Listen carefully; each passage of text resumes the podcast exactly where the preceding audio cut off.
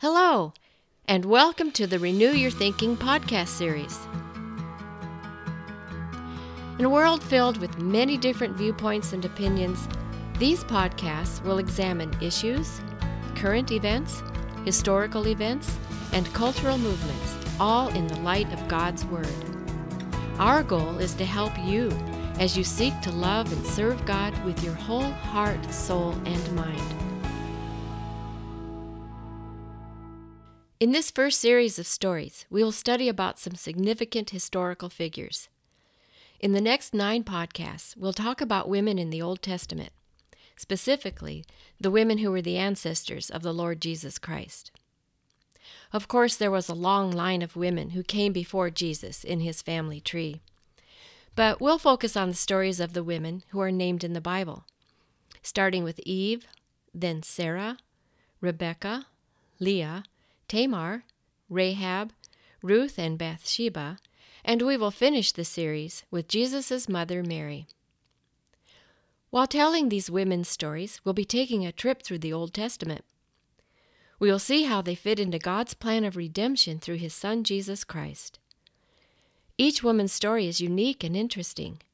What they share in common, besides being ancestors of Jesus, is that they were all faithful women. We'll always read the stories directly from the scriptures to avoid confusion and misinformation. I'll be reading from the New International Version of the Bible for those who are following along. In the first two podcasts in this series, we talked about Eve and Sarah. Now let's turn to the next woman in the lineage of Jesus, Sarah's daughter in law, Rebekah. Rebekah is the third woman named in the Bible as an ancestor of the Lord Jesus Christ. But first, let's review and summarize where we are in this study. While the Israelites certainly knew of the promised Savior, most of the women who were the foremothers of the Lord Jesus probably did not know how they would fit into God's plan of redemption. They just lived their lives as faithfully as they could. They are examples to us to trust God in all that we do, even the small daily aspects of life that may seem insignificant or unseen. Yeah. In our first lesson in this series, we talked about Eve, the mother of all human beings. In the second session, we talked about Sarah. One of the most important lessons Sarah learned was that nothing is impossible with God.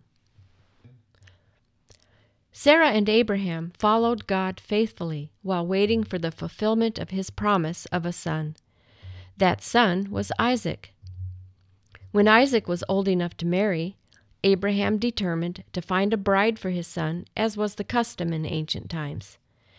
Abraham was living in Canaan, a land filled with people who did not worship God. He did not want to link his family with these unbelievers, and so he came up with a plan to get a bride for Isaac from among his own people. In this session, we will talk about that bride, Rebekah, the third in our line of the female ancestors of Christ. Let's begin by turning to Genesis 24, verse 1.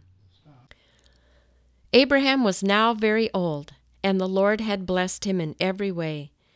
He said to the senior servant in his household, the one in charge of all that he had, Put your hand under my thigh. I want you to swear by the Lord, the God of heaven and the God of earth, that you will not get a wife for my son from the daughters of the Canaanites, among whom I am now living, but will go to my country and my own relatives and get a wife for my son Isaac. The servant was willing to obey Abraham, but he was quite concerned about how he would be able to find the right woman when he got to the end of his journey. When he finally got to Haran, a journey of around 400 miles, he asked God to help him with the important and difficult task. Continuing with verse 14, the servant prayed, May it be that when I say to a young woman, Please let down your jar that I may have a drink, and she says, Drink, and I'll water your camels too. Let her be the one that you have chosen for your servant Isaac. By this I will know that you have shown kindness to my master. Before he had finished praying, Rebekah came out with her jar on her shoulder. She was the daughter of Bethuel, son of Milcah, who was the wife of Abraham's brother Nahor. The woman was very beautiful, a virgin. No man had ever slept with her. She went down to the spring, filled her jar, and came up again. The servant hurried to meet her and said, Please, give me a little water from your jar.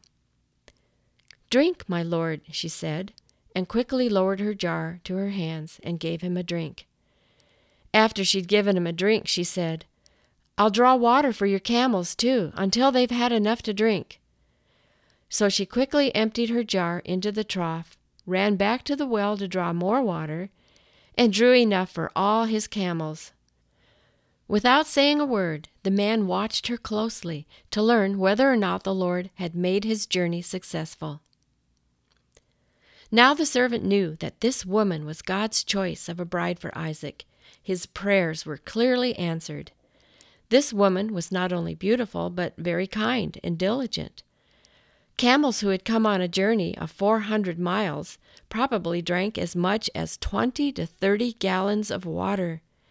Still, the servant wanted to be sure, and he asked the girl about her family. Upon learning that she was indeed the granddaughter of Abraham's brother, he bowed down and worshipped God. The servant gave Rebekah some customary gifts and began to speak seriously with her. She invited him to come and lodge with her family. The family showed the servant hospitality by giving him a meal and taking care of his camels. After dinner, Rebekah's family listened to the servant's story, which he gave in great detail. Rebekah's father Bethuel and brother Laban considered their answer to the servant. Look at Genesis 24, verses 50, 51, 57, and 58. Laban and Bethuel answered, This is from the Lord. We can say nothing to you one way or the other. Here is Rebekah. Take her and go, and let her become the wife of your master's son, as the Lord has directed. Rebekah's family urged the servant to stay for a few days. Perhaps they didn't really want to see Rebekah leave. Finally, the servant said he needed to go back home. Then Rebekah's family said, Let's call the young woman and ask her about it. So they called Rebekah and asked her, Will you go with this man? I will go, she said. So they sent their sister Rebekah on her way, along with her nurse and Abraham's servant and his men, and they blessed Rebekah. Rebekah bravely journeyed back with Abraham's servant. She left her family, knowing that she would probably never see them again. With only her maids, she followed the servant on the very long journey of 400 miles to what was for her a strange land. At the end of this journey, she'd be married to a man that she had never met.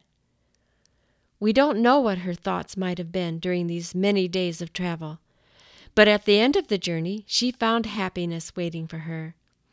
We read in verse 67 Then Isaac brought her into his mother Sarah's tent and he took Rebekah, and she became his wife, and he loved her. Thus Isaac was comforted after his mother's death. This seems like it would have been a dream marriage. But like her mother in law, Sarah, Rebekah would have disappointing experiences. First, Rebekah would have many years of childlessness. Like other women in her culture, she wanted to give her husband a son, when Isaac was forty years old, he prayed to the Lord on behalf of his wife, because she was barren, and the Lord answered him, and Rebekah his wife conceived. It is interesting here that Isaac did not just pray selfishly for a son, he prayed for his wife. God answered his prayer, and Rebekah became pregnant with twins. Turn with me to Genesis 25, starting with verse 22. The babies jostled each other within her, and she said, Why is this happening to me? So she went to inquire of the Lord. The Lord said to her, Two nations are in your womb, and two peoples from within you will be separated. One will be stronger than the other, and the older will serve the younger. God made this prediction to Rebekah while she was still pregnant. We will return to this significant point later. Time passed, and the twins Esau and Jacob grew into manhood. Go back to Genesis 25, verse 27. The boys grew up, and Esau became a skillful hunter, a man of the open country, while Jacob was content to stay at home among the tents. Isaac, who had a taste for wild game, loved Esau, but Rebekah loved Jacob. Rebekah must have been so happy when she finally had children. How sad then that when the boys grew up, she and Isaac would play favorites. Isaac loved or favored Esau, but Rebekah loved Jacob. The two boys were very different. Esau was the rugged outdoor type and given to his appetites. One gets the idea that he wasn't too bright either, since he let Jacob talk him out of his birthright for a bowl of stew. Some scholars have said that Esau didn't think Jacob would really hold him to the bargain. But the Bible says in verse 34 So Esau despised his birthright. That implies that Esau knowingly threw his birthright away. A little later on, Rebekah had a second experience that was similar to Sarah's. Recall that during a time of famine, Abraham traveled to Gerar to find food for his family. Now, when a new famine occurred, Isaac too decided to travel to Gerar to find sustenance. When Isaac and Rebekah arrived in Gerar, Isaac had some worries about his safety and asked Rebekah to say she was his sister. It is curious that Isaac followed in Abraham's footsteps in this way. Let's read this story in Genesis 26, starting at verse 7. When the men of that place asked him about his wife, he said, She is my sister, because he was afraid to say, She is my wife. He thought, The men of this place might kill me on account of Rebekah, because she is beautiful. When Isaac had been there a long time, Abimelech, king of the Philistines, looked down from a window and saw Isaac caressing his wife Rebekah. So Abimelech summoned Isaac and said, She is really your wife. Why did you say she is my sister? Isaac answered him, Because I thought I might lose my life on account of her. Then Abimelech said, What is this you have done to us? One of the men might well have slept with your wife, and you would have brought guilt upon us. So Abimelech gave orders to all the people Anyone who harms this man or his wife shall surely be put to death. Isaac and Rebekah were living in Gerar for a long time. It just so happened one day that King Abimelech, probably the son of the Abimelech in Abraham's time, was looking out of his window and saw Isaac and Rebekah caressing. Abimelech realized that he or one of his people could have sinned with Rebekah thinking she was not married. The king remonstrated with Isaac for putting his people in such a position. The king charged the people to leave Rebekah alone. Then, just as God prospered Abraham after he confessed his wrongdoing to the previous Abimelech, God enabled Isaac to prosper while he lived in Gerar. After this, we see that Isaac planted crops in that land and the same year reaped a hundredfold because the Lord blessed him. The man became very rich, and his wealth continued to grow until he became very wealthy. He had so many flocks and herds and servants that the Philistines envied him. Time went by. When Esau was forty years old, he married two wives Judith, the daughter of Beeri the Hittite, and Basemath, the daughter of Elon the Hittite. These foreign wives brought grief to Isaac and Rebekah. When Isaac grew old, he decided to call his older son Esau to give him a blessing before he died. Let's read this remarkable story in Genesis 27, starting with verse 1. When Isaac was old, and his eyes were so weak that he could no longer see, he called for Esau, his older son, and said to him, my son. Here I am, he answered. Isaac knew he was near death and wanted to bless his successor. He called Esau to him and asked him to go and get some game and make a savory meal for him. Esau left to do his father's bidding. In the meantime, Rebekah was listening. She wanted Jacob to get the blessing, so she sent him to get goats from the flock, so that she could prepare a savory dish for your father, such as he loves. Jacob and Rebekah discussed the difficulties of fooling Isaac into giving him the blessing, but Rebekah had thought it all out and had a plan. She got some of Esau's garments together. She made coverings for Jacob's hands out of the skins of the goats so they would feel rough like Esau's.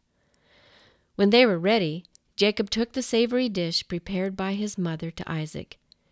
He managed to deceive Isaac into giving him the blessing. Both Isaac and Esau were upset when the truth became apparent. Isaac gave Esau a blessing too, but it was not the blessing of the inheritance. Esau realized what he had lost through the deception of his mother and brother. He decided on revenge. Turn to Genesis 27, starting at verse 41 to continue with the story. Esau held a grudge against Jacob because of the blessing his father had given him. He said to himself, The days of mourning for my father are near, then I will kill my brother Jacob. When Rebekah was told what her older son Esau had said, she sent for her younger son Jacob and said to him, Your brother Esau is planning to avenge himself by killing you. Now then, my son, do what I say. Flee at once to my brother Laban in Haran. Stay with him for a while until your brother's fury subsides. When your brother is no longer angry with you and forgets what you did to him, I'll send word for you to come back from there. Why should I lose both of you in one day? Rebekah needed to convince Isaac of her idea. She told him that she was worried about Jacob taking a wife from the daughters of Heth like Esau did. Isaac listened to her and called Jacob to him. He decided to send Jacob to Paddan Aram to get a wife from Rebekah's family. After all, it had worked for him, so he sent Jacob away with his blessing. How sad for Rebekah! She thought that Jacob's absence would only be for a few weeks. Instead, she never saw her beloved son again. Some time later, Rebekah died before Jacob returned. In Genesis 49 30 31, we read that she was buried in Hebron, in the cave at Machpelah, where Abraham, Sarah, Isaac, and later Jacob and Leah were all buried. Like women today, Rebekah went through many phases in her life. She was a teenager with hopes and dreams of young girls. In her case, she was very beautiful, but the Bible is careful to tell us that she was also very modest. She demonstrated this by using a veil to cover her beautiful face when she met Isaac, her intended husband. Rebekah was blessed with the love and respect of her husband. But later on, as a mother, Rebekah played favorites. In the end, this cost her dearly. While the boys were growing up, there was family strife. Rebekah would end her life in sorrow and loneliness. Yet, despite her times of hasty or rash decisions, Rebekah remained a faithful servant of God. The story of Rebekah is the third of our lessons about the female ancestors of the Lord Jesus Christ. In our next podcast, we will continue with the story of Leah, the wife of the patriarch Jacob and the mother of Judah, from whose line the Lord Jesus would descend. We hope this will be a conversation, so please leave us your comments. And goodbye until next time.